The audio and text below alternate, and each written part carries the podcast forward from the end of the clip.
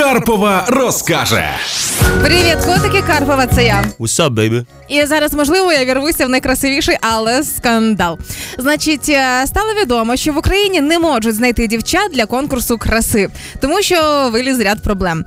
Раз в рік проходить е, конкурс, нагадаю, міс Україна, і тепер він під загрозою зриву. Організатори не можуть знайти в Україні 25 дівчат без заплямованої репутації. Що мається на увазі? Дівчата, які беруть участь у конкурсі, мають бути без імплантів, е, без нарощеного волосся, без татуювань, без наколотих е, губ, скул і обличчя, но- носу і підборіддя, всього іншого. І що важливий момент, не повинні бути помічені в ескорт-послугах. Это сложно. Ну, я, я серьезно. говорю. И у меня очень много знакомых э, эскортниц, веб-моделей и так далее. Они все прекрасные люди. Я всех их э, очень ценю. В этой Красиві жизни. люди, да? Да. А, і крім того, як кажуть організатори, конкурсантки повинні мати увага, високий інтелектуальний рівень. Нарешті почали на це звертати увагу, тому що бить самімі собімі це вже не той рівень, який ми готові представити на міжнародному рівні. Кстати, я тебе скажу, что для того, чтобы быть эскортниц, тоже нужен достаточно высокий интеллектуальный уровень. Чтобы, Почему? типа- В чому?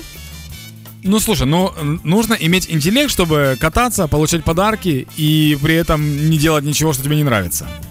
Даня, тут уже питання, наскільки ти оцінюєш е, своє почуття гідності, скільки грошей, знаєш. А, подивилися до вимог. Значить, досі до кінця літа навіть триває конкурс і кастинг на учасниць Міс Україна. А, із основних вимог: вік 17-26 років, зріст від 168 сантиметрів, громадянство України, не в шлюбі, е, без дітей та відсутність е, судимостей та шкідливих звичок. В принципі, якщо прямо придертися, то і я попадаю під ці вимоги. 168 – це мій зріст, уже критичний. Так, подожди, коли ну ти набирають ж- людей. Ты же пьешь винишко. Ну це не шкідлива звичка, це моє хобі. Ну вот, э, некоторые это У считают мене є всё-таки- татуювання, розумієш? У тебя есть татуировки и та судимость, о которой мы не говорим в эфире обычно.